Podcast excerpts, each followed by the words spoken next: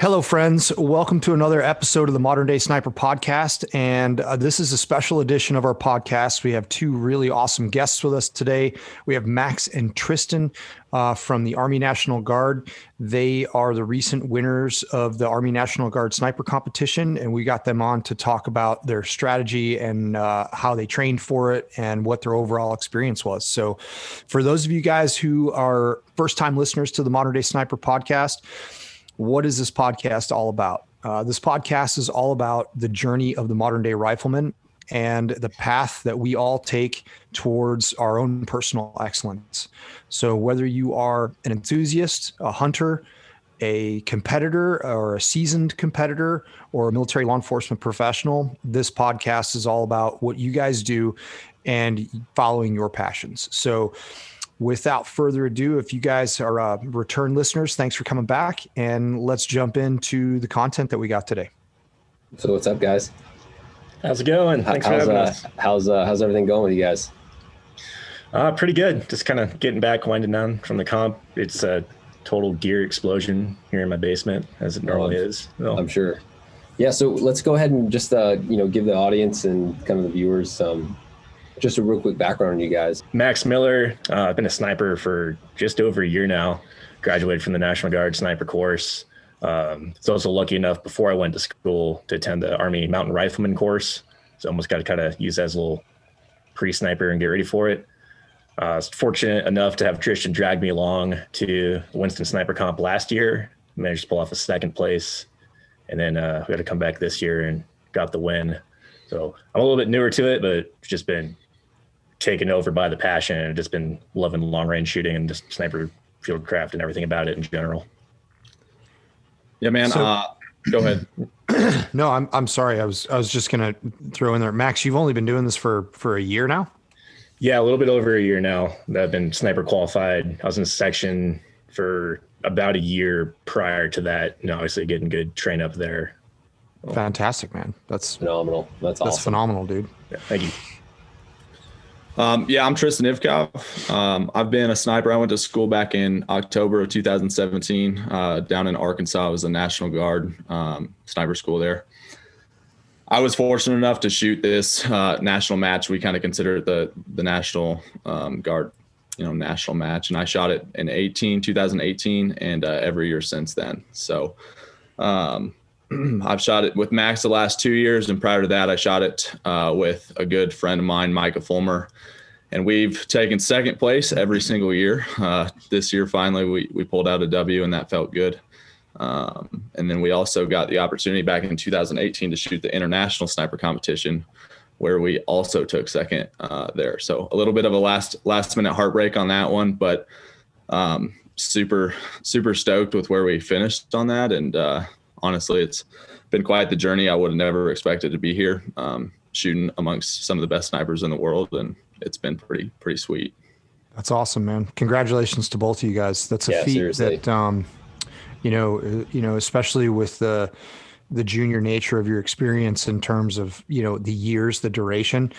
Um, that's kind of like a the more and more we see that now, like the the time that you've been doing it is, I guess, um, largely irrelevant if the skills are there, as you've both proven. So that's awesome. Yeah, I think it just shows a lot of credit to the instructors too. So I know you guys are both instructors, right? So they're creating like really quality product for the army because we're seeing teams like the third place team this year, Iowa. They both just graduated school. I think Oklahoma had two, and they I got sixth place. They're seeing really junior guys coming in, and they're obviously getting a lot from the course if they're able to come perform that well. Now, do you guys shoot on your off time? We try to. Not near as much as we probably should. Um, I think uh, we both get pretty preoccupied with some other stuff, but um, yeah, any chance we get, we try to get out on the range, but it's never enough. What your guys' day jobs look like? Go ahead, Max. Uh, I work full time with the Guard, actually. So I'm with the Military Funeral Honors Program. Um, so helping out there, but normally nothing to do with running guns or anything. Crazy. Yeah. Um, I'm an aspiring bow hunter and outdoorsman, trying to make a name for myself in that industry right now. And when I'm not doing that, uh, I run a family ranch west of Boulder, Colorado, and then I help operate a uh, horse and cattle ranch down on the Front Range. Okay, cool. Oh, that's awesome. So yeah. I, I, guess um, if you were to sum up, you know, I guess every month or three every quarter, how many rounds do you think you you guys are shooting uh, down a down a long gun? Well, I'll, I'll say this. Yeah. yeah. I'll say this. As far as it, training with a unit, um, we probably get two range range days a year. Um, so it's pretty minimal there, unfortunately. But as far as you know, on our own time, uh, between the hunting season and then actually just getting our own range time where we're going and putting our own steel out on public ground and, and whatnot. I don't know, probably, you know, if we're lucky, 100 rounds a month, and, and that's pretty generous. So, right. That, right. that'd be on the higher end for sure. Yeah, that's that's normal. I mean, unfortunately, that's super normal, and and yeah, 100 rounds a month is definitely on the high end. I mean, that's uh, yeah, it is what it is. It sucks. So, well, I think it's a testament, like you said, to your instructors and, and having that solid foundation, you know what I mean? Uh, to always fall back on when you guys do go to train, you know, because you see a lot of competitors right now that are slinging, God, they're probably slinging 100 rounds a week because they, they have the means to, you know what I mean? But at, for as far as competitive shooters, but they don't get anywhere because they don't have uh, focused or, you know, task driven training. You know what I mean? They're just, they're just, going to the range aimlessly and, and not knowing what they don't know. Does that make sense? No, absolutely. Where, where I think you guys, because you guys are school trained, you guys have that foundation. You know, it's like, all right, hey, we're going to set up this. What we're going to work on. I'm sure. I'm assuming, and, and, correct me if I'm wrong, but yeah, walk us through how like um, you guys get ready and, and, and train for this competition. I mean, like me, whatever kind of got crappy towards the beginning of the comp here, so I didn't go out to actually shoot rounds as much. But I know that girlfriend came by and gave me some weird looks because I'd have a tripod up and just be dry firing against the wall or something. um, and not to toot your guys' horn too much, like honestly, like videos from you guys or other people in the industry just hammering fundamentals. Like that's how I think you're successful at these competitions. Is you can shoot from any position or doing any crazy thing if you just execute fundamentals properly. Yeah, I would have to agree with that. I mean, it's it's the little things that that we do that a lot of people I think overlook. Um, even if we're not getting range time, which obviously, like we talked about, is kind of a hard thing to come come by. But you know, as long as you're getting on some sort of gun, if you can, or, or like me, I'm shooting a bow all the time, so you know, there's a little bit of trigger control on that, and I think that that kind of transfers over to uh, shooting a rifle as well, and um, getting those dry fire drills and being familiar with your equipment I think it goes a long way. And even if you can't get out on the range, there's little things you can do every single day to to kind of maximize your efficiency with that. And then going back to what you guys were just talking about, as far as the instructors and what we learn and whatnot, when we finally do get range time, usually it's limited, and usually our rounds are limited also. So um, being efficient with what we are practicing and not wasting rounds on on things that aren't beneficial, that's a big thing. And I feel like thanks to our instructors and our peers and the people we've gotten to work with, we've really maximized our efficiency when it comes to actually training.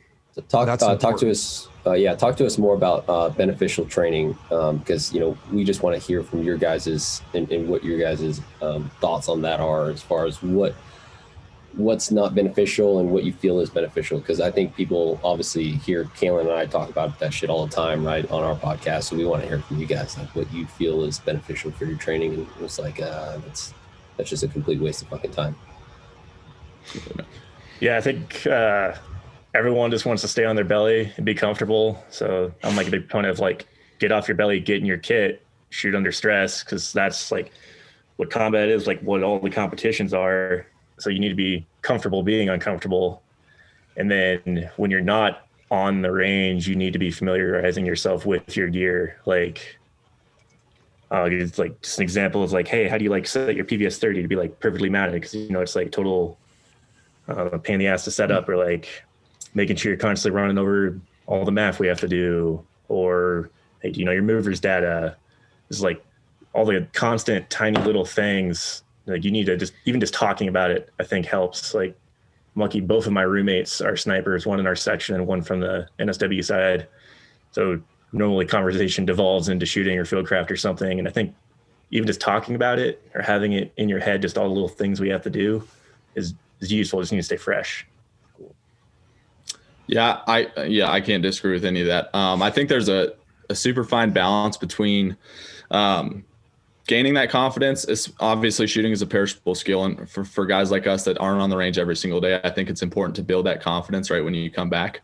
And so that's where we try to instill your fundamentals and you get back into the routine of things and, and you're hitting um, you know point a point of impact and you're getting confident you're building that confidence again. But i think it's important to step outside of that comfortability zone and start doing some things that you're not very good at um, and exposing those flaws that you have and once you start to do that, you know, you realize where you're deficient, what you can start to work on more and more. And then, you know, even though you may not be doing near as well, uh, saying like you're you're kneeling or you're off your off your tripod stuff, the, that's the stuff you need to work on. So I think instilling that confidence right out of the gate and then moving past that quickly is is uh, definitely helpful. So when you guys when you guys say that um, when you go to like a unit training day, uh, who's responsible on your end for making sure that that the plan's adhered to and everybody's doing exactly what they're supposed to be doing and um, uh, the, basically the training is organized and structured and who's who's responsible for that? So um, I'll base this off of our most recent uh, range day. It was actually for our annual training. We got to go out there. Um, it was just a few months ago. Um, unfortunately, our section leader was out at that point in time. I myself uh, am a team leader and am probably the most experienced aside from our section leader. So, given all my uh, opportunities to go to various competitions and various trainings and whatnot, I kind of put together the training plan for that. And um, I love teaching. I'd, I'd rather teach than shoot most times, so it works out uh, swimmingly for for me on that on that portion. But um, I kind of put together the training plan and then sit back on glass and, and run guys through uh, various drills and um, try to get the junior guys and the guys that maybe aren't qualified yet the most uh, trigger time possible. Yeah, that's that's a common thing, even in, even in our world too, on the Marine Corps side of the house. You you have these junior guys that are getting ready to go either to school or um, you know it's our responsibility as in as leaders in that section or that platoon to make sure that they're spun up and ready to go. Um, and i think that there are some fundamental flaws with the thought process of saying okay well we're responsible for making sure that these guys have everything they need before they go to school. Whereas now the now the senior guys that are um, supposed to be maintaining that skill set maintaining that that um, that readiness. Now they can't because they have to, or they feel as though they have to get these junior guys ready and they then lose time that they need to train as well because we all need to be proficient. And so I think sometimes it's like a fundamental flaw in the way that the school is set up in the sense that it's my belief that when we when we go to a school such as any like any basic course I should be able to take somebody that's just that's met the prereqs like hey you got an expert rifle score, you got a, a first class PFT, you got a GT of this, so we know that you can actually use your brain, um, and you've met all those other prereqs. That curriculum should be set up to produce a sniper. Right. Right. That guy should not have to show up with all of this other stuff um, in place in order for him to pass. And if that's the case, then, then you know the curriculum needs to be addressed and it needs to look be looked at because you know we're wasting you know we're wasting that. And that's just the result of just a um, an improperly tuned pipeline right? It's actually like it's got a lot of 90s in it when pipelines need to be straight. Absolutely. You, you know i think it's um, i think it's awesome that for the last three years tristan you've been at these competitions. And I, and I feel like that is where you drive a lot of your training ideas from probably 100%. Um, you know, a, a, lot of probably your failures and stuff like that. I mean, I remember my first competition was actually AFSAM. And I was really a sniper school instructor at that point. And after a couple stages, I was like, man, I don't even know what the fuck I'm doing instructing because because it, it, it, it, humbles you. You know what I mean? It's oh, like yeah. you, you you go there and, and you think that you're gonna fucking clean up shop, uh, and it's like, man, you get fucking one out of ten shots, and, and you're like, holy fuck, you know. Um, but the I guess for the Marine Corps side, it's like everything is so institutional. And Caylen, you can kind of agree on, on this. When a guy gets done with a basic course, you know, all he knows is what he did at the basic course. So that's just what's constantly regurgitated in terms of like, hey, what you're training on, which is, you know, unknown distance, uh, mm-hmm. milling out targets and stuff like that. So it's cool to to know that because you guys are seasoned competitors, um, you guys are bringing that training value back to your units, and I think that's I think it's way beneficial over. And, and I get it, you know, the the the the basic course has you know it, its purpose in terms of instilling the foundation, but you know if I was looking back at my in time as a chief scout and you know focus on just training my Marines to get ready for school or ready for combat, I would more enforce the the uh, the competition aspect that you guys have been doing because that's I think that's is going to set them up if anything more successful when they go to school. Yeah. I mean from a from a combat sniper's perspective as well um, engagements can be very very strange in the sense that you're just like ah, this could be like a super long run you know running gun battle where you're in engagements uh, constantly throughout the day or it can be very similar to shooting a stage in a match where it's just like this massive super intense flurry of activity for you know three to five minutes and it's really really intense but there's a lot of work that needs to be done in those three to five minutes of intensity and that's kind of what like a you know what a sta- a well designed rifle stage can can do is to get you to think and get you to move get you to shoot get you to move and get you to communicate all at once and once you have the ability to kind of understand how to blend those three things together, you can create some really cool training scenarios for your guys. And hell, even if you just run them through a bunch of stages like that in a day, I mean, obviously that's just marksmanship um, with some with some some combat stuff included in there with you know the communication and the movement aspect of it. Um, but you know, if you just did that for a training day, and said, "All right, man, this is what we're going to focus on with marksmanship, or we're going to focus on the first half of the day with a few with a few stages, and then the other half of the day we're going to focus on, you know, basic skills, field skills, observation stuff, just to make sure that that stuff stays sharp. It's important."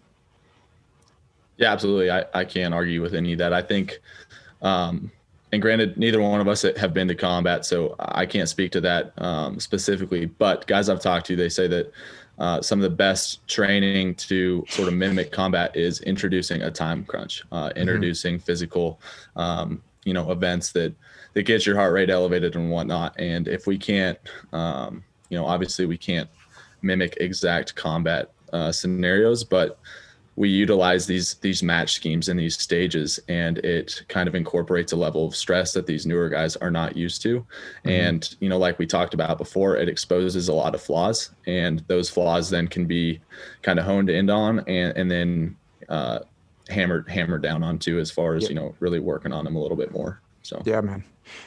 No it's that's good stuff. It's you know when you start looking at it like what what's the objective what's the objective of, of training? And we have to have the end state objective right? Which is readiness and making sure that you know we're never going to be able to be ready for for anything for everything. It's just not the way it works. But what we can do is we can get we can get a really really good baseline established from which guys can then make educated and meaningful decisions off of right? Their baseline skills. Mm-hmm. so um, that's good. I mean you guys having you having that leadership aspect and and knowing what you know uh, that that unit that you guys belong to is already a step ahead way many many steps ahead actually. Talk to talk to us about your loadout. What uh would you guys um, what was the minute like what's the what was the loadout this year for uh AFSAM? go ahead. Um so yeah so i'm the gear nut between us two. So i'm typically like running like a first line. Um the Winston, I'm hoping they incorporate it next year as much as everyone's going to hate it. I kind of want us in plate carriers and helmets next year okay. um, instead of just uh, running the gun belt. Because again, like you're not going to do that in real life. Um, but just a couple mags. I'm the spotter, Tristan's the shooter, so I'm typically running around the scope. Um, just try to keep it pretty simple. It is luckily we definitely game the equipment to the event when you're in the staging area. Yeah. I'm not going to bring up all the extra stuff I need or all my gear. Sometimes they make us, but typically just try to be as streamlined as possible just to be efficient. Are you running this uh, uh, SAS? I'm, I'm assuming as the I was, yeah, I was, yeah, and I got uh, super lucky this year, and they were letting me run the new Mark V scope on it. Um, Okay, so a nice. huge upgrade from the uh, TMR. Um, and then yeah, was running the 2010 with uh, its normal scope. What else? You had a Yeah. You had a Kestrel HUD. You're Yeah, so I was Yeah. I was rocking a Kestrel HUD on the side, which is just kind of like a more or less a, a live updated electronic feed of all my data. Yeah. Um, that streamline streamlines a lot of things. Uh, you know, I, the, it cuts down the unnecessary communication between shooter spotter. If if I can get a good range on something, then I already know you know what my data should be, and I, I- and I'm already working towards that. Uh, meanwhile, Max is behind me. He's reading wind. He's gonna getting a good feel for the range, and um, you know starting to identify other targets. And I think that cuts down uh, on a lot of time wasted. And I think that was extremely beneficial to us this year. So time management was one of your key factors that you wanted to hone in on on training. Absolutely. Since we started shooting together, we didn't bust time on a single event this year, which we're both pretty proud of. We're But you guys, actually, didn't you guys didn't time out at all. I don't think on a single event. Man, this that's year. legit. And there were a few we rushed too much. We could have slowed down and been more efficient. Okay, there are definitely times like I tried to like rush a shot, just get down, take it, and like I didn't get an actual point of aim or anything at all right there. That was terrible. But we also didn't bust time. So it's it's that balance because we are talking earlier about yeah some of the events that they made where so if you bust time you got zero points. So definitely gaming oh, yeah. for the event you kind of get into the argument of how realistic that is from a training standpoint. But I think it was a good job on the instructors this year of making a event that was both challenging to people that had shot this in the past or maybe used to competition, but also for guys that just graduated sniper school and like for a lot of them that may have been their first time like shooting off of like a ladder or something dumb. Right. So it was a good balance where everyone learned and definitely kicked our ass. I think most of the events, like a 50% hit point or hit range, was like good, which That, that was the most Okay. demoralizing thing I think is, is having to accept that reality that a 50% was actually par or above Yeah. average, right? If you were like maintaining 50%, you're going to win the match, but it's like it's like That's holy hard. shit. yeah. Yeah. It's a hard mental shift to It is, to get dude, because you're like, of. man, I shouldn't even be here. Like the whole time, I, I remember I was like, man, I shouldn't even be here right now. I'm fucking a disgrace. who's a, who's responsible for setting up the course of fire for that match? Uh, Keo did most of it, but I think it was just a kind of big think tank between all of National Guard sniper instructors. Um, and then a few of them had like inputs or they had a lot of matches from last year. I noticed, but like they made them harder. So they had a don't rock the boat match.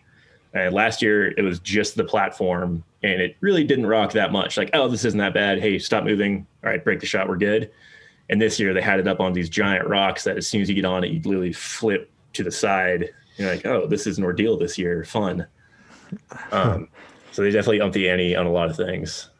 Made it challenging. That's cool. That's cool. Um, I've taught a couple classes down there at the at um, uh, Little Rock out there at um, was that Fort Robinson? Yep. Yeah, yeah, that's cool. That's a cool place to train. Yeah, we uh we shoot this competition in uh, Fort Smith at, at um, Fort Chaffee actually. Mhm. Uh, so it's it's an extremely um, incredible uh, place to shoot. I mean, the ranges are I, they're next level, and uh, I think kind of going back to who set these you know this competition up. Um, the NCOIC for this match was Sergeant First Class Noe, and he's been an, uh, an instructor for for several years. And I think you know he's kind of come into that that role and absolutely knocked it out of the park. Um, as we talked about, Keo's got a lot of um, he's got a lot of say on the on the match schemes and whatnot because he has a lot of experience. He shot the international. He's been to these competitions. You know, he, he's extremely creative and crafty. But then all the other instructors there are also very creative and i think they work hand in hand with one another kind of creating different matches different schemes and whatnot i don't think there's one mind that's kind of controlling everything you kind of get a little bit of, of everyone's input and it makes each and every event just you know that much more different and unique Right. That's awesome, man. That's Were you awesome. guys squ- uh, squatted with other teams? Yeah, so they typically like just because of how huge the competition field was this Yeah. year, they kind of broke us up 50-50. Okay. Um, so you get a chat with everyone. That's like my favorite part about this competition, honestly, is you get a lot of quality LMTV time riding out to ranges. And so getting to just kind of shoot the shit with guys from all over the country and seeing like, hey, what are you guys doing different? Like what equipment are you running? And Yep. I think you learn so much by just casually talking to other snipers about that. And this one's the first time I've got to shoot with the Marine Corps. We had some Raiders out there and some uh, SOI East guys. Uh, so it's super fun to like see like, hey, how do you guys do stuff different or like, like different weapon systems and capabilities or it's this huge think tank. It's super fun. That's that's really important, I think, because um, uh, my time frame. I'm showing my age here, but I got out in 2005, so we didn't have any of this stuff happening back then. Like that, that was not a thing, and so your ability to do um, inter inter service communication was not uh, easily facilitated, right? You'd have to either go at it on your own and be like, "Hey, man, I'm going to go call up these dudes from the army and talk to those guys." We just didn't have those opportunities um, that we have now to be able to integrate with other services and say, "Okay, so what is it? What are your SOPs at the Marine Corps? Or how do you guys do it in in the Raiders?" Or that's that's really important because there was a huge divide. Like there was a huge separation between even what the Marine Corps and the Army did for for many many years, and even though that you know the services are different, they're the training curriculum's pretty. It's it's not much different, right? It, it, it's not much different across the board. It's just the different ethos and the different culture that gets put into the curriculum as a result of you know what service it is. Um, but being able to see uh, like I've spent some time here at First Group over here in Washington. I'm in Washington State, so First Group's right across the rock pile from me, and I've been over there and watched the First Group cadre, you know, conduct their course uh, when it was called SOTIC, and and just it's interesting to watch how they administer instruction and to see like you know what what is it that they're focusing on and what are the nuances and the differences between the two services. Uh, and and other than just utilizing some different words and some different terms, the core is still there, right? The core of of what's being taught is definitely still there. So, um, but having matches like this now gives us the ability to just walk up to somebody and be like, "Hey, man, I'm I'm Caylen. I'm blah blah blah. Like, who are you and where are you from? And can I ask you a few questions about what it is that you're doing and how you want to how you want to tackle this?" And that's like that's invaluable. Oh, absolutely. And yeah, just talking to some more experienced teams, it's fun because you're trying to problem solve back there. And there are definitely a couple events that we were both looking at each other like, dude, I don't even know how to get points here, like at all. So like go like rub shoulders with some of the other teams, like, hey, what do you guys what do you think about this one? I'm sure like so from like the PRS side of the house too, when you guys are all back there. I'm sure it's like a similar idea. You try to go ask someone like, hey, what's uh what do I do here? this just doesn't Believe- make sense. Like believe it or not, that's that actually is one of those things that um that I know we try, at least myself, I try not to do that. I try to go I try to I try not to. And the reason Phil's laughing because he knows that's for me, that's my that's the surefire way to just fuck myself up. You know, I've got to be I've got to be able to go into that with, you know, with my own thought process.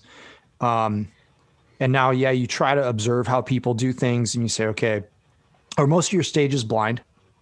Yes. yeah. Yeah, Yep. that's badass. Like that's Yeah. the way it should be. Um, there should be way, way, way more blind stages at matches and stuff. And I think that's just the way to do things. It's truly the way to test people. Um, I love the the the one I shot a match in Arizona with Phil. And, and you remember that one blind stage that, that they had there with they had, they had like a, a folding chair, a log, Oh yeah. a fucking cinder block or two and some fucked up shit. And they were like, here you go. Fucking, you got to shoot over this thing. And you're like, all right, that's cool. I can do that. Like, I know what I'm doing. And you just throw the shit together and you know, you know, that's how you problem solve. That's how you, that's how you apply your skills that you've learned.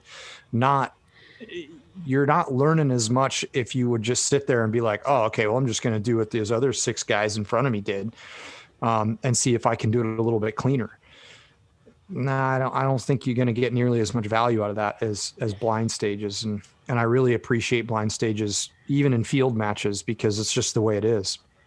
Tell you, um, it's fun when you're in the holding area after you're done and you see every other team is a tent. You also like learn there. Like, all right, do not do that. Glad we didn't do that. Or yeah. like, man, those guys just rocked it. Like, why didn't we think of that? So, well, there's a uh, the Steel Safari. Um, you can be they're they're all blind stages and it's a it's hundred percent field match. So you're sitting there behind this stage and it's usually on the reverse slope of a hill or behind a giant, you know, a giant tree or a bush where you can't see anything. And like it's there's there's six target stages, there's six shot stages, and I've been behind many of them where it's just like fucking five shots go down range and then the last one hits and you're just like jesus. Yeah. Like, uh, you know it's just like it, it, gets in your brain where you're just like oh man that looks hard. And then you get up there and you're like i don't know what the i hit them all. Like it's not a big deal. Right. so it, it it'll it'll really give you an opportunity to to just be on your own. And that's the thing. Like you you once you connect yourself to that rifle yeah you're still pretty much largely on your own making your own decisions. Yeah and i'm I'm kind of with you on that, Caylen. As far as like in the holding area, getting ready to shoot a match, um, I like to kind of go through my own my own way of thinking on that match and and go with what I know and what I believe to be true. As soon as you start talking to these other guys, you start second guessing all that stuff, yep. and then and then you get up on the stage and and then you're just lost in the sauce. And so I've learned just through you know, time and time again, go with what you think you know. That way, if you fail, you've got nobody to be upset with but yourself. Exactly. And then at the end of it all, then you can go back, you can recock, you can talk to guys, see what they did, what why they were successful, why they weren't, and then you can utilize that um, for the next stage, stages to come, and then even competitions to come down the down the line. And I think totally. after four years of shooting this match, that is what I attribute most of my success to is just learning from mistakes that I've made, and then also seeing other competitors fail and succeed uh, sure. as well. That, that's yeah. a great way. Honestly, that's a great way to to, to put all that together and, and just being hey, trust your gut. Like what people say in the staging area is should it's just noise. You know what I mean? Mm-hmm. Just falling back to what you know, sticking to that, and then after worry about you know the aftermath after the fact that it all happens. You know what I mean? But I, have definitely been in that situation where it's like, you know, uh, someone's doing something really well, and it's like, oh, I've never done that before. I, I, it wasn't part of my game plan, but since they did it well, I'm gonna go give it a shot. And then it's just a fucking train wreck, right? so, so here's another here's another point to that. I think um, we've Philip and I have shot a couple of events together uh, and squatted together, and there was uh, one event in particular where um, there's a long range stage. It was like I think the the farthest target was 1,300 something yards. Closest target was like nine or something like that. Shooting across a giant open wheat field and listening to people talk. And you know, in our in our squad, we had some we had you know upper level competitors and then new folks, people that that have not shot something like this before. And so those new folks are are like they're like they got their freaking radar out, right? They're listening to every single word you say and they're taking everything in, or hopefully they are. Um, but then you got you got somebody that looks at it and says, "Nah, man, I'm not I'm not holding for wind. There's no wind out there to speak of." And yeah, I like, love the wind gossip. It's you're like, you're just looking at this going. I look at Phil and I'm just like, ah, uh, let's see how this pans out. you know, zero, you know, two out of ten hits or something like that, and and then the then like people are going they don't want to believe what just happened.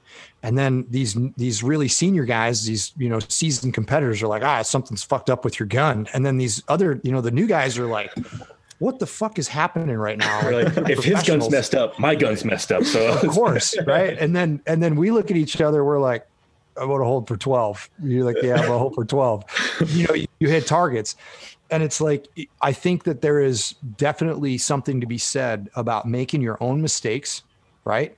And observing like and seeing what happens. You got to be able to see what happens and you can't you can't have this in the back of your mind going okay well these guys said this and and then my experience was different. And then your brain goes okay well what's right and what's wrong? Clearly my bullets didn't hit but why? Mm-hmm. that's the problem. Yep. That's i'm we're we are really good this year at doing a quick like AR amongst ourselves, and we are done. It's kind of like, all right, we did terrible right there. But why?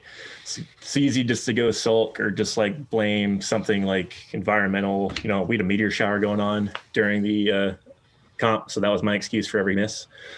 But I think yeah, if you like actually talk and try to dissect some interplanetary why, interplanetary yeah, yeah the moon yeah the moon was super close you know it, it happens but it's super important to break down why things went wrong we have the math and ballistics figured out so well in this profession that there's no excuse why you shouldn't be able to dissect every shot and why it went bad whether it's like hey i pulled that trigger you know something on my equipment wasn't set up properly i misread wind uh, I think that's a, a, huge issue with just people shooting in general. But find something to blame instead of figure out why and then get better.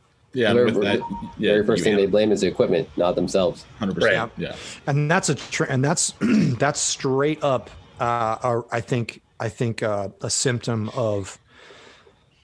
Uh, you know, a little bit of sales stuff obviously is in there. You know, like you shouldn't miss, and and you know, my we look at this and we go, okay, well, these rifles are so technologically advanced nowadays, meaning not the technology is the same, and maybe that's not the right word, but the exacting tolerances and the the level of precision that comes from a rifle nowadays. You know, when I bought my first rifle, if it shot better, you know, the, the gold standard was a minute a minute of angle, right? I bought my first precision rifle in 1999, um, and it it shot like three quarter of a minute and we were just like yo dude that's badass like it shoots three quarter but now it's like if if i get a barrel from from a manufacturer and it doesn't shoot it doesn't shoot like 0.2 like we got problems uh, you know what i'm saying so that thing's got we got to go figure out why that's not why it's not performing up to standard um so everybody wants to look at that and be like, oh, the gun should put bullets exactly where I point them. And it's like, well, guess what, dude? It does. You just pointed it at the wrong fucking thing. Mm, right. 100%. Yeah. What, uh, so talk to us about, um, the, the overall match. Like, uh, day, is it four days? Three days?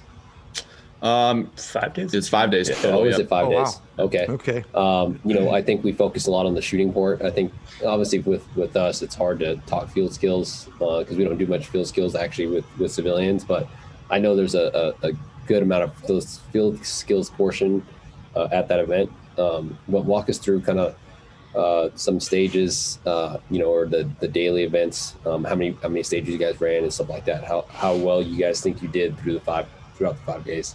So, um,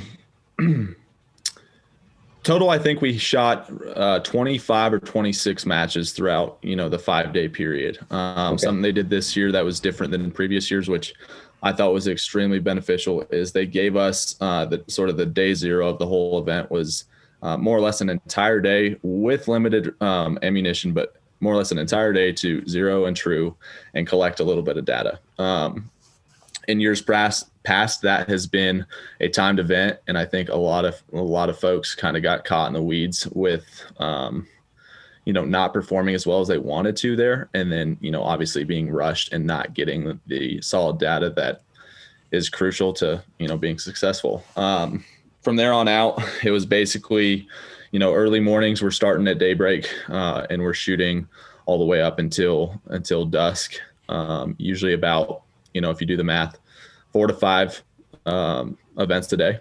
And this year we shot only one uh, one night iteration. We shot two events. Um, usually there's a couple more nights than that, but this year there wasn't, uh, which I'm not I'm not complaining about. Don't get me wrong, but um, it is also nice to get that practice uh, at night too. So um, we shot three days in a row, uh, just shooting matches more or less. Uh, we had a stock on the fourth day, and then uh, the last day was just kind of like a, a, half day with um, a couple other uh, kind of last minute events, your final shot and whatnot. And then we went into a vendor shoot as well, so we got to hang out with all the all the guys that came out to support us, um, all our sponsorships and whatnot. So that's always a good time too. How'd you guys do? That was the last day. So it was a live fire stock, um, and the way they had the points sort of uh, oriented for that event, um, it was awesome. It gave you a chance to gain points to you know get in and get a good positive ID without getting busted. But then you also got graded on uh, actually getting an impact on target. And so there was kind of, it was one of those deals where the situation we found ourselves in, we kind of had to make a decision um, and weigh was it worth getting at least some points and compromising maybe a, a, a solid ballistic loophole versus maybe busting time or getting seen in um, you know a more solid you know open ballistic loophole. And we kind of chose to go with uh, getting a little bit more hidden um, which got us some points on the board for the stock. We got two positive ids we didn't get walked on. Um, so that was great. But then when the when the shot came around uh, we uh, we absolutely yeah we we smoked a limb at about 100 so um, it is what it is. You know we learned from it. But you know all things considered it, each event kind of has that those things where you got to game it a little bit and you got to you got to take what you can get where you can get it. And uh, we are we are happy to come away with some points on it for sure. That that is that i can't man that's so important. Yeah. Yeah it's it's so important because you know we we come away from school with this super false sense of security when it comes to greenside stalking and shooting.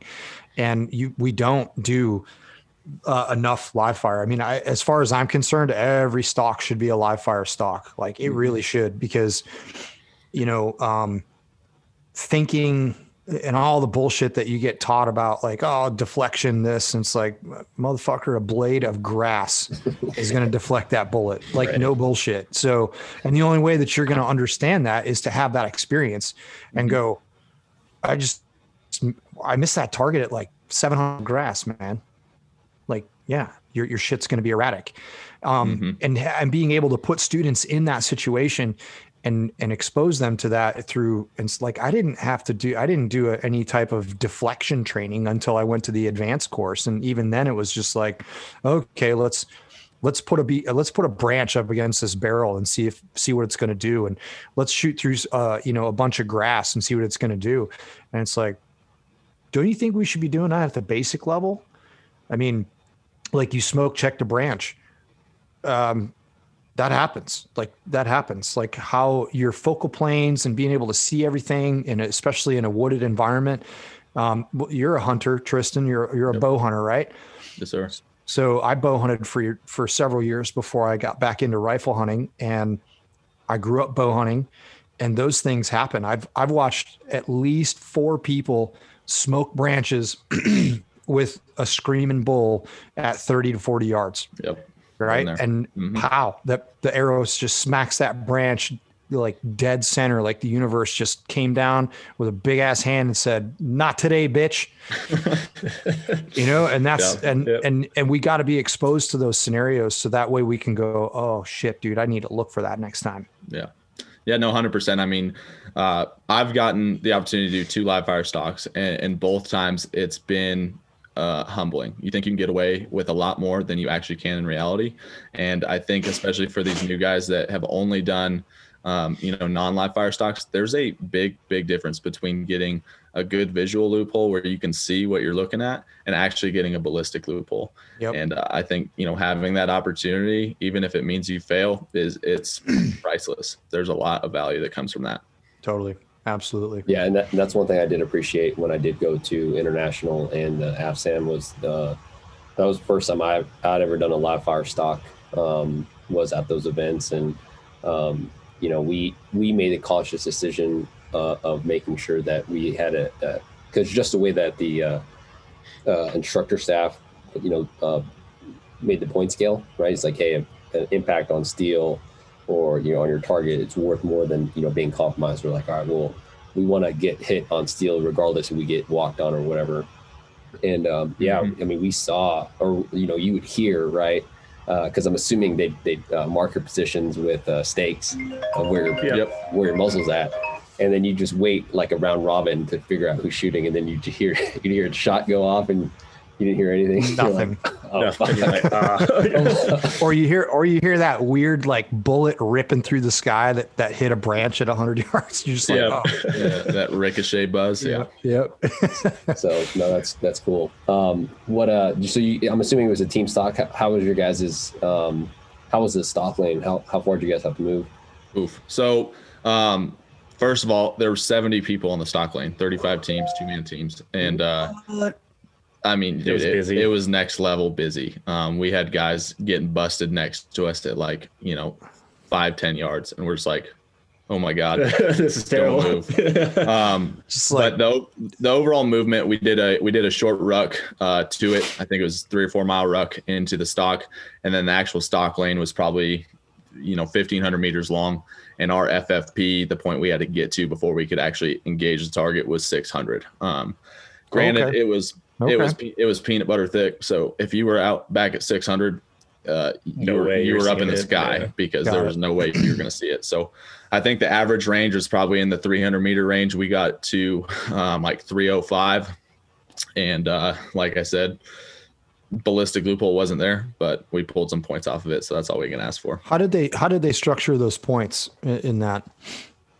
Uh, so this year you got getting in undetected and taking a shot. I think was twenty some points. If you didn't get walked on, another twenty some, and then like five points in total. I know we don't have to now for reticles, but they still want to see you dialing windage and elevation just to make sure that you thought about it.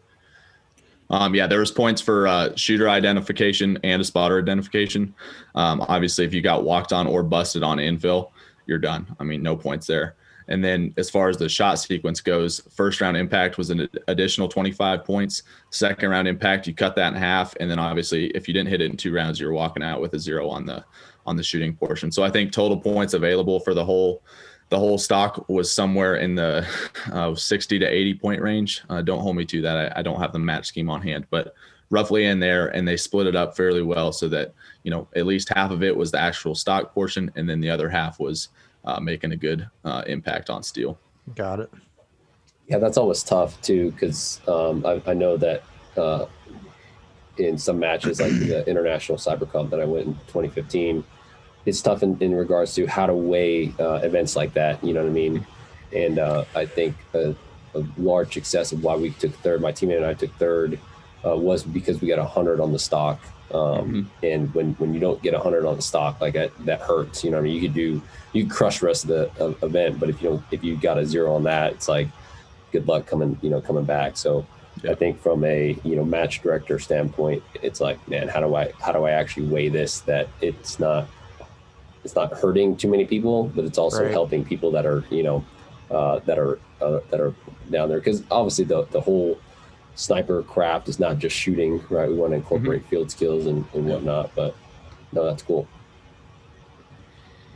I think overall in this comp, they did a great job incorporating more like field craft or we did it. We ran to the uh, Call for Fire simulator this year. Oh, cool. Oh, it was really fun. Good. Like I, I personally, I hadn't done target detection in quite a while, and they they made a TD lane of all TD lanes. They took Oh, us- nice. Yeah, they took us up on a five story building in this huge MOUT site, and they're like, "All right, they're in, you know, the town. Good luck." And 360 degrees. Yep. So I was able And to pull off top TD score for the whole comp. So I was pretty proud of that. But it was the normal like spotting scope, scanning visual eye, and definitely had to uh, think back to some schoolhouse fundamentals there. Like, hey, scanning hard lines, all that thing's a different color. Oh, it's an M4 mag. Cool. Hmm. Yeah. Yeah. So, okay. So it was life size, like realistic objects, not a bunch of toys, right? Yeah. That's awesome. Yep. That's All really military good. style objects. Yeah. Uh, did you uh, did you guys do a um, land nav exercise before that to get to We the site? We didn't do land nav this year, which is a little disappointing. I would like to see that incorporated. Like maybe instead of a ruck, a movement. Yeah. Like at the navigate point to point to get somewhere. Okay. But yeah, Tristan, did you guys do that in the past, another event in, in previous years? yeah. So uh, previous years we've had um, a, a land navigation lane kind of stock combined. So there were several different points that you had to navigate to, but then also kind of be cognizant of you know how you're moving because there were observers at every point. And then there was also you had to gain a visualization from three or four sides of that point. So Okay. um, that was kind of a, a unique and uh, pretty awesome exercise that we've done in the past. Um, that was the one and only time I've ever done that, but I would like to see that again. Cool. Yeah, w- uh, what I remember, I think I know exactly what mountain town you did. Uh, you did that. We we did a night land nav the night prior, and the last point was the hill that uh, you essentially observed observed from from this mountain town, right? Mhm. Um, and uh, yeah, we they gave us like, hey, once you get to your you know site, um, you know you can observe from first thing in the morning till twelve. That's when your extract is. So we had four hours to observe uh, the MOUT town and look for um, you know real life uh, size objects. But you have to also do that uh, while remaining undetected because they had um, guys on the objective uh, observing. Is it s- s- same concept? Yep. Yep. Cool. Cool.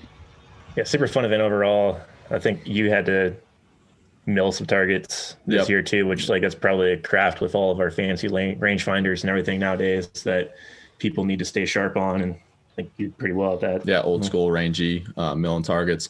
They gave us uh, live live moving targets. So like some of the instructors, we had um, we had a little bit of time prior to the competition starting to get good measurements on them, and then uh, convert that over to our constants, and then um, you know just your standard uh, out on a landing landing strip. They would move various distances, and you had to mill them out and uh, do your conversions and, and get a good range on them within What was the uh, what was the the threshold for accuracy?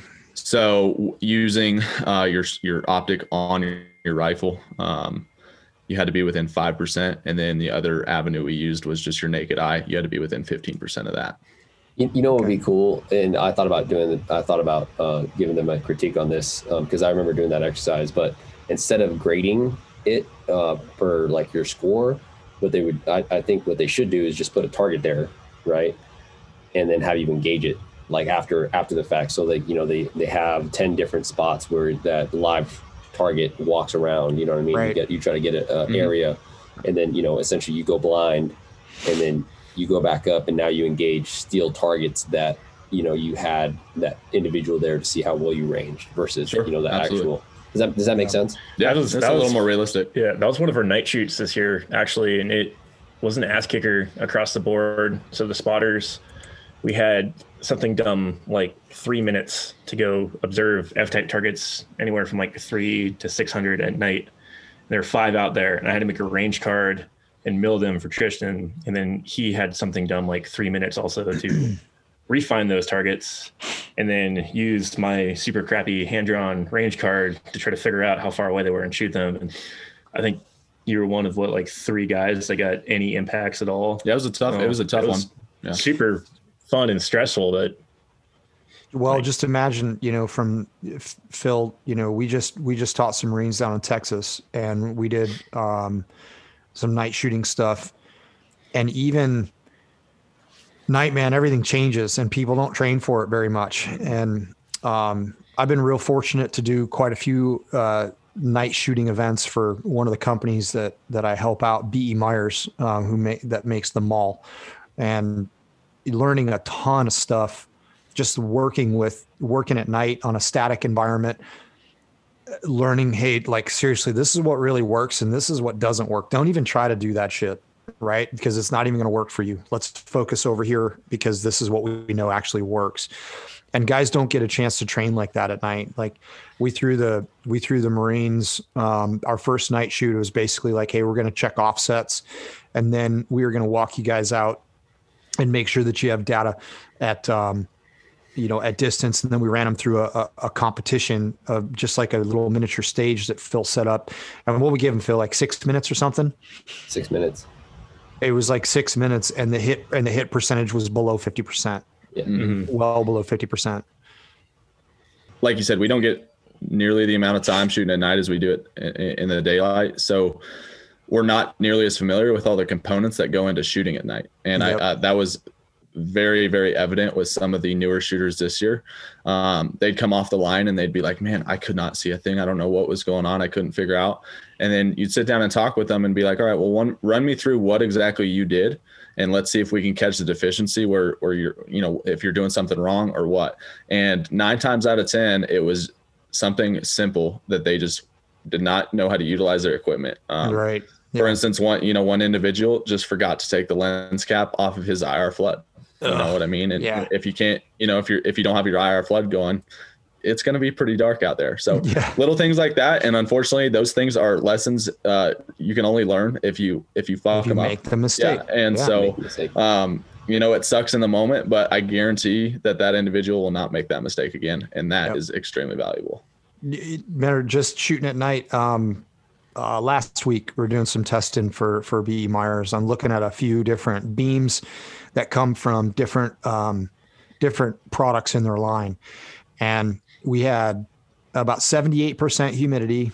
And it was about 33 degrees Fahrenheit with a dew point of 29 degrees. So we're like, we're really getting close to, to hitting saturation point. Mm-hmm. And as soon as that rifle would fire, um, my my my my spotting scope as well as my rifle scope would completely gray out. And yep. so what was happening is just the the condensation from the muzzle blast was con- condensing right in front of the field of view, and I couldn't see anything. Mm-hmm. Right, you can't see, you can't even see, even as an observer, you can't see effects on target. And so, you know, we tried moving the spotting scope farther away to the left or to the right to make sure that we could try to get away from that.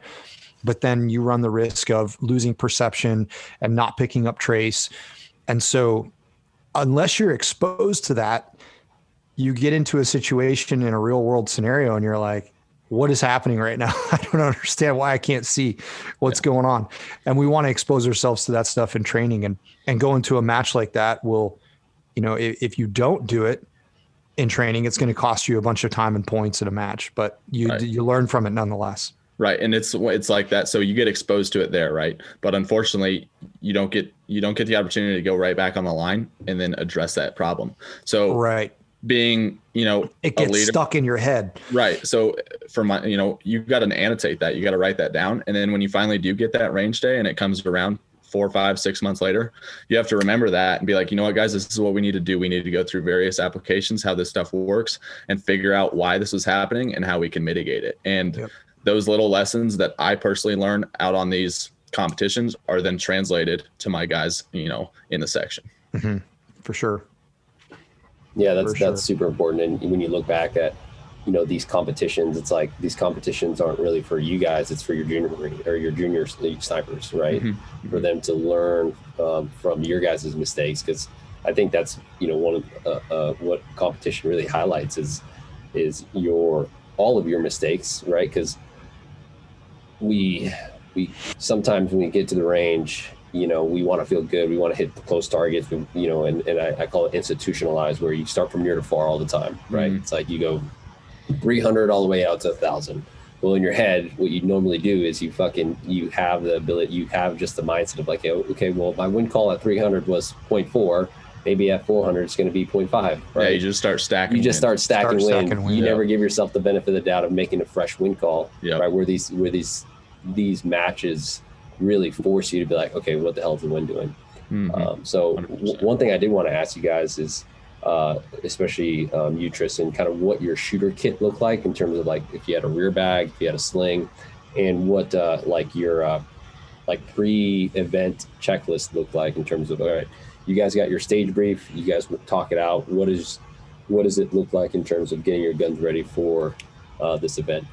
Yeah, hundred percent. So uh, first, first of all, I will admit that I have some extremely strange, superstitious quirks uh, that I work through every time. Uh, I, I, we're all weird, man. Yeah, man. Yeah, and, and I, I, gotta, I gotta have it. And if I forget one single thing and something goes wrong, you know, that you're damn right. That's what I'm blaming it on. But um, as, as far as uh, actual prep stuff goes, um, I do run a rear bag. Uh, my favorite is the Armageddon uh, Game Changer uh, with the heavy fill. Um, it's rock solid in the back, so that's my favorite for belly shooting. Um, as far as tripod stuff, this year we were fortunate enough to uh, run some of Field Optics uh, new tripod systems, and they were next level. I mean, that was a uh, a component to this year's competition that we haven't had in prior competitions, and I think it was uh, very beneficial for us. Um, as far as going through uh, like that mental pre-shoot checklist. Um, it's kind of the same every time. You know, we're, we're updating our environmentals in our ballistic calculators, whether it be a Kestrel, what have you.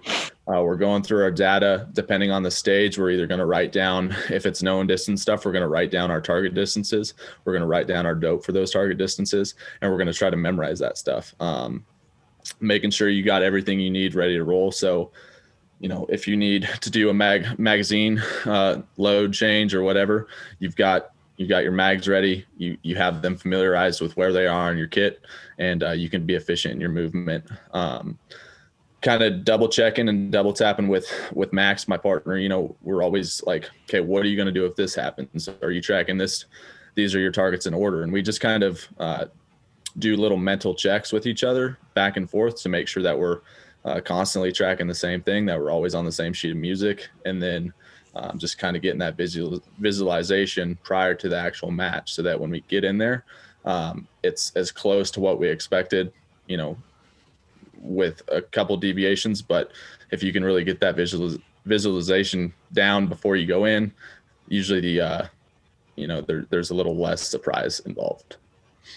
I get to a point now where like what it looks like, you know, uh, in terms of like target detection, people struggle. I feel like you could probably echo this. I mean, what's like the biggest thing that people struggle with is trying to find targets. Yeah. Mm-hmm. Right. Yep. Remember where targets are and I'm a hunter. Like I use these skills now outside of teaching people. I hunt in the mountains, and I need to know, like, I like you need to have those skills, or else you're not going to find animals.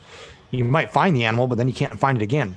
Mm-hmm. Right. So having you know utilizing those skills, and even like like a map, like when I'm studying a new area. I want to, there's, it's almost like already ingrained in my brain where I'm like, I should be able to take a photographic image of this map imprinted into my brain so that way I know like okay i don't have to be taking my map out every five seconds to do a map check and be like what terrain feature is it that i'm going to be coming up on next i should already know like i should already know what terrain feature i'm coming up on next and i should already know the second and third terrain feature that's after that right and that comes from just memorizing memorizing things for the sake of efficiency yep and that's and I, I love the fact that you guys are talking about it. that's badass memorizing, or especially on like you know engagements for like your tasks is like find, range, and engage on no distance targets. Like TRPs are always everywhere. You need to be using them. Like this is the most efficient way to walk each other on to different targets, especially in like the shooter spotter role. Like I should be scanning. Like I think like me as a spotter, like if I find a target first, I should immediately find a TRP right next to it. Like, hey Trish, yes. you see that burned out barrel? All right, cool. Come to the, you know, 6.30 of that hey there it is sweet all right we're on it and then mm-hmm. we can get going into it like just dialing in your communication efficiency is key for like both time management and actually like getting onto a target and i think with that part of what what, what we game plan prior to in the holding area is kind of a blueprint um, you know all right, you're going to cover this side of the range. I'm going to cover this side of the range. So that way we're not overlapping um, and we're not wasting time looking at the same thing. You know what I mean? And so we're taking that mental mm-hmm. image and usually these ranges are pretty, pretty wide, you know, so you can't see everything at once. So you split it up and then we can talk each other, you know, onto the target we need to engage. And that is something that you have to experience and you have to you have to kind of learn oh, yeah. the hard way um, because you're like man we just missed half the targets because we were only looking at one side of the range. We got tunnel vision and you know the time frame and the stress got the best of us and we didn't make the most of our time. And so you do that once or twice and then you come out of it and you're like all right man let's think about this. Let's split it down the middle. You go left or right. I'll go right to left. Meet you in the middle. We'll go from there. And and that little little things like that make a big difference as far as time and efficiency Absolutely, man. Are you running uh, binos, uh, Max, as a spotter, or were you just running the Leupold uh, spotter? I'm just was running the Leupold spotter this year. Uh, little AR for next year. I'm definitely gonna be running binos. I was okay. enlightened on that last year, spotting through binos, and it yeah. is different. Like if anyone listening, if you're a shooter and haven't looked through binos spotting, it is so much nicer. You need to do it. Like yeah, and I think uh, uh, just the, my point of view here is is less magnification. Also, um, I oh, think a huge. lot of a lot of hunters want to do that. You know that that ten to fifteen magnification range, um, and and I'm actually the opposite. Like my hunting binos are eight power. Uh, I I want a large field of view uh, as long as it's as long as it's nice and clear.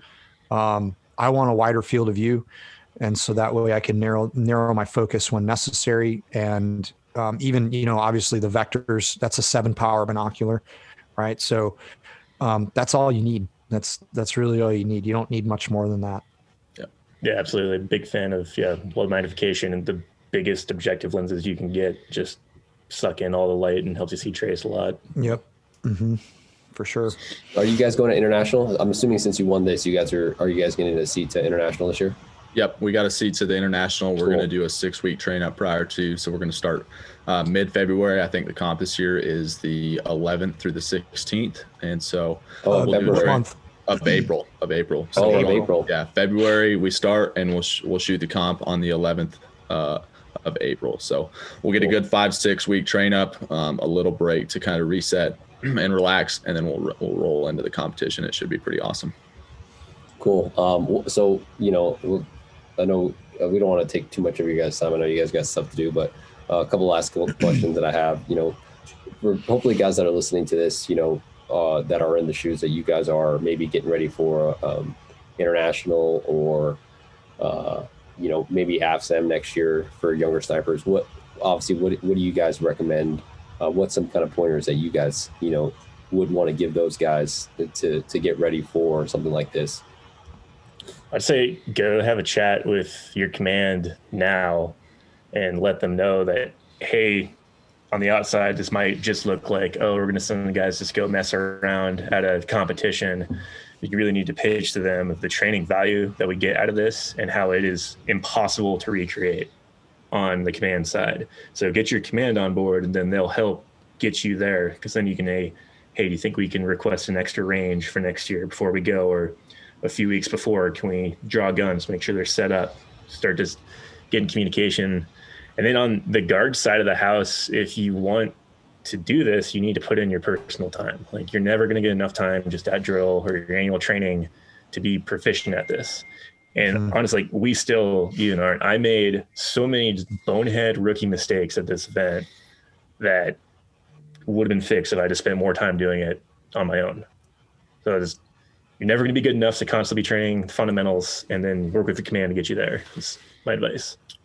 Yeah, I think uh, obviously you can't always get hands on your equipment, the equipment that you're going to run at these competitions, but get your hands on what you can. Um, and if you can't get your hands on anything, then sit down with somebody you know, somebody that would benefit from it, and go through some classes. And the best way to get um, efficient with your craft is to be able to teach it. And I think 100% if you can sit down and teach something to somebody else, it will not only help you retain that information and learn from it, but it'll it'll also teach that to someone else. So um, that was actually one of the beneficial things for us coming into this competition. We had our annual training range day, and it it gave me the opportunity to teach these younger guys uh, more or less for two days straight. And even though I didn't get to uh, pull the trigger and get behind the gun one single time, it sharpened my skills a little bit more. It it reminded me, you know, what we're what we're doing, what we're working with. And I think that's absolutely invaluable. Um, as far as the actual AFSAM and Winston P. Wilson competition, I think guys that uh, maybe don't perform as well as as they wanted, or they go down there and they get embarrassed.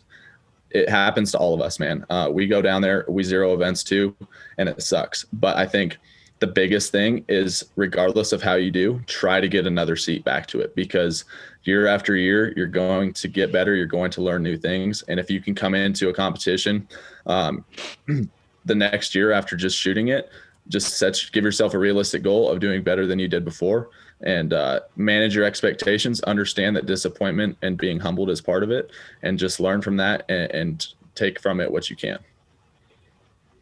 That is why I'm a big fan of the comp- competitive shooting when I started doing that because I, I realized that the competitive shooting aspect was a way to to get training that I knew I, I couldn't get back in my unit just because you know the just the, the lack of ideas were there and stuff like that it's like it's like we were just doing the same shit over and over again you know being on our fucking belly sh- shooting an unknown distance think from, so. you know one through ten and, and stuff like that uh, so I think that's uh, that's super cool do you guys shoot at all like do you guys have any like personal bolt guns or anything like that Yeah, I was showing him. I got a pretty tricked out F4 Defense gas gun right now. That okay loving getting used to it. Um, I still want to build a bolt gun, but I'm like a such a quality over quantity kind of guy. I'm saving up just to get the full custom dream gun build. cool. Um, yeah i was fortunate enough to actually i won a, a barrett mrad at the 2018 isc so that was pretty kick-ass. So that's definitely been beneficial in my you know personal uh, training apparatus. Um, i've got a gas gun that i run a little bit here and there as well. And then uh, obviously i get a lot of trigger time behind uh, you know things that don't shoot bullets. So that i think is beneficial uh, in its own sense there when so like a story right about um uh, about you guys winning and you know pretty much outperforming the the soft units and the, the Raider units. I, I, it's a poor way of communicating information that I feel like divides the community. Um, Hundred percent.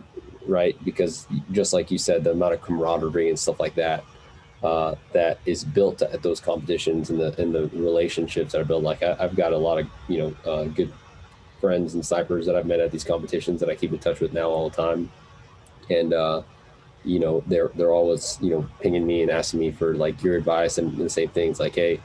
Uh, you know, what about? I asked them from a you know uh, employment and or tactic standpoint. Hey, what about this? Uh, you know, and you know who are really phenomenal shooters is actually the Coast Guard. Mhm. Uh, so, you, you, you shoot with those guys at the ISC? Yep, they shot in 2018, and, and they were they were lights out, man. Yeah. We, they were on our tails the whole time, and Yeah, uh, thoroughly impressed with those guys for sure. yeah. So you know, I, I think it's um, it's just sad that there's guys out there that you know they, they don't paint the whole story about what every team goes through, and um, I, I hope this gives um, you know our viewers and stuff like that a, a little bit more understanding of you know what your guys' uh, train up look like, and, and honestly, it's it's nothing different than um, let's say a uh, uh, uh, an active duty Marine Corps uh, unit. You know, I, I think shit. Considering that you guys only shoot 200 rounds a year, I mean that that would be the same as an instructor at, at, at a schoolhouse if he all he did was um, use you know the annual training or the the, the instructor shoots. Uh, but one of the things that I try to do, if I could, was um, you know shoot w- while on the line with my students because it's easy you know especially you know when you're in that tr- instructor status to just get super complacent and and not you know um, keep up with your skills right? And um, no i i think uh no i think it's it's super awesome that you guys are both very in in in a sense junior snipers uh, but you guys just crushed it in it. And like you said it's a testament to the instructor staff that you guys have down there at the uh, the national guard schoolhouse. Um, you know the fundamentals of marksmanship obviously that, that Caylen and I harp on uh, but you know your your willingness to uh, you know con- come back to these competitions regardless of you know maybe not performing as well as you you think you did um, and then just continuing to learn and then pass those those lessons learned on to your junior snipers Yeah, I, was, I would say we've been fortunate to uh, have support and backing, you know, obviously from our unit and state uh, for the last four years to get us back to these competitions. And, and um, you know, we learn something new every time we come down here. We get humbled every time we come down here. And to be completely honest with you, more times than not, uh, I think a lot of our successes we can attribute to luck. You know what I mean? I think that's a big part of shooting, uh, whether people want to admit it or not. I think I've been pretty lucky through my career, and uh, you know, I'm not, I'm not gonna I'm not going to throw that to the wayside. I'm fortunate for every every single ounce of it, but um, you know, being able to experience these competitions and just get routine uh, trigger time during these things, and then also being able to get you know various train ups for the ISC and whatnot, you know, it's invaluable. And so, um, we're thankful for that. We're we're glad to have the the training we do have, and uh, I think just you know being able to to get to come back to these competitions is you know that's kind of where we make our money and and can't ask for much more Yeah, I think just going into highlight too for everyone like one on social media. It's like, oh, the National Guard kicks sauce ass, and like, first of all, damn right we did, but also just highlight like there's no secret sauce.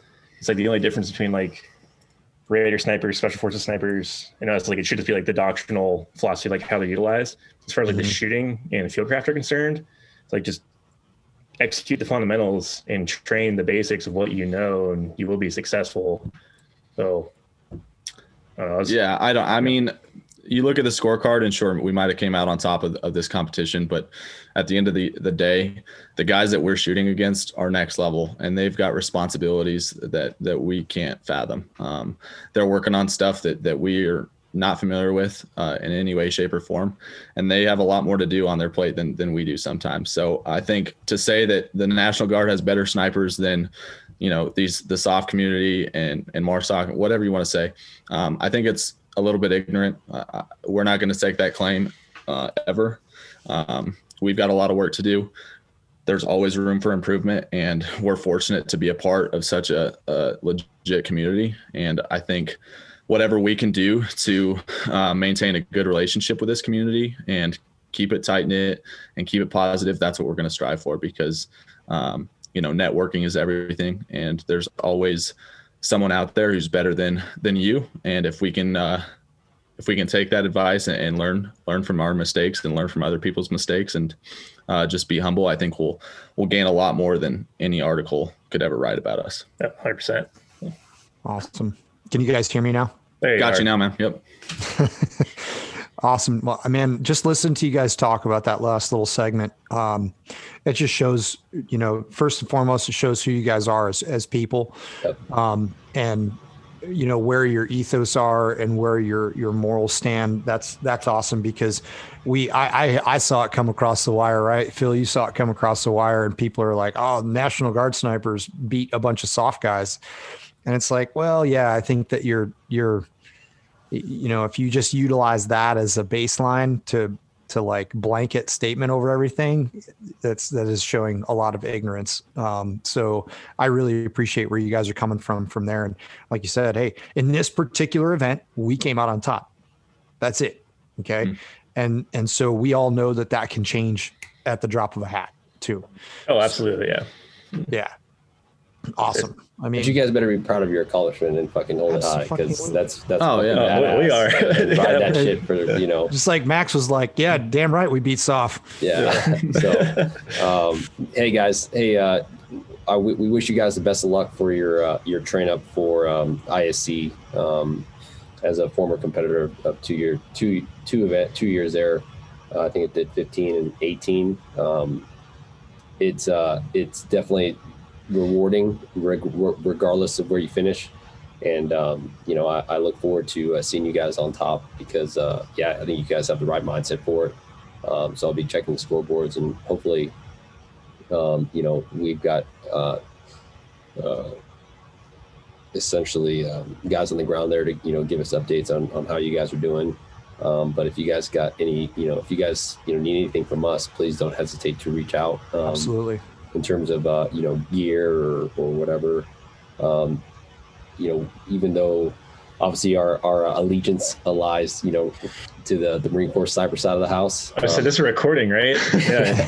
uh, the the modern day sniper is is you know we wanted to make sure that it, it encompasses all of our you know professional brothers, regardless of you know what uniform we wear, because same team and you know we we want to yeah we want to help anyone out to just be better at this craft, and uh, we love what we do. So. Yeah, man. When I when I saw modern day sniper pop up on my uh, Instagram messages asking if we wanted to be a part of a podcast, I I uh, I had to kind of look twice at it and be like, no, no. but no, man, it, it's uh, it's truly awesome for you guys to have us on this thing. Um, extreme honor, hundred percent. Um, and uh, we we really we really do appreciate you guys uh, giving us the offer to reach out and, and maintain lines of communication because I think that's something that not only for us but for our state and our unit I think uh, will be invaluable moving forward. So thank you very Just, much. Well, you guys know where to get a hold of us. All right, guys. Um, uh, so if you guys are listening to this, um, hey, where can uh, the guys that are listening find you guys? If you guys are, I mean, if you guys are available to disclose your social media information, yeah, no, I mean, I'm just I'm just a nobody from Colorado, man. But uh, if they want to look at uh, things I'm into, uh, I'm on Instagram, T Tyevkov, um, and then you know I, am pretty new to the social media thing, so that's that's about all I've got cooking right now. Well, yeah, we'll, we'll post we'll post your guys' social media stuff too in the comments and stuff like that for guys to follow you. Um, you know, to, to, to just see your journey and stuff like that because at, at, least I know that I'm going to be curious to see what you guys are going to be up to now. Go ahead, Max. Awesome. Mm-hmm. Yeah, yeah, I got a Instagram too. It's co underscore fzj80. Um, yeah, give us a follow. It's a small community. It's like I love the networking aspect of it. Just know people from all over the place, and so I think like modern day sniper. It's sweet what you guys are doing because you're bringing the whole community together and giving everyone a gut check on fundamentals that everyone's forgetting or being complacent on. So keep it up. Right on, man. Well, thank you guys, uh, and and it was great to virtually meet both of you guys, man. I, I'm just with Phil. I can't wait to see where you guys go, and and we hope that you reach out and and and utilize you, you know utilize this line of communication if you need it, and you know we're here we're here to answer your questions when you need when you need them. Yeah, likewise. It, obviously, a pleasure to meet you guys virtually. Hopefully, one day we can actually shake hands and uh, get some range time together. But until then, uh, this will suffice. So we definitely appreciate it. Awesome, man. Definitely. Awesome. All right, guys. Uh, thanks for coming in, and and uh, you guys know the drill. For everyone that's listening, keep your face on the gun.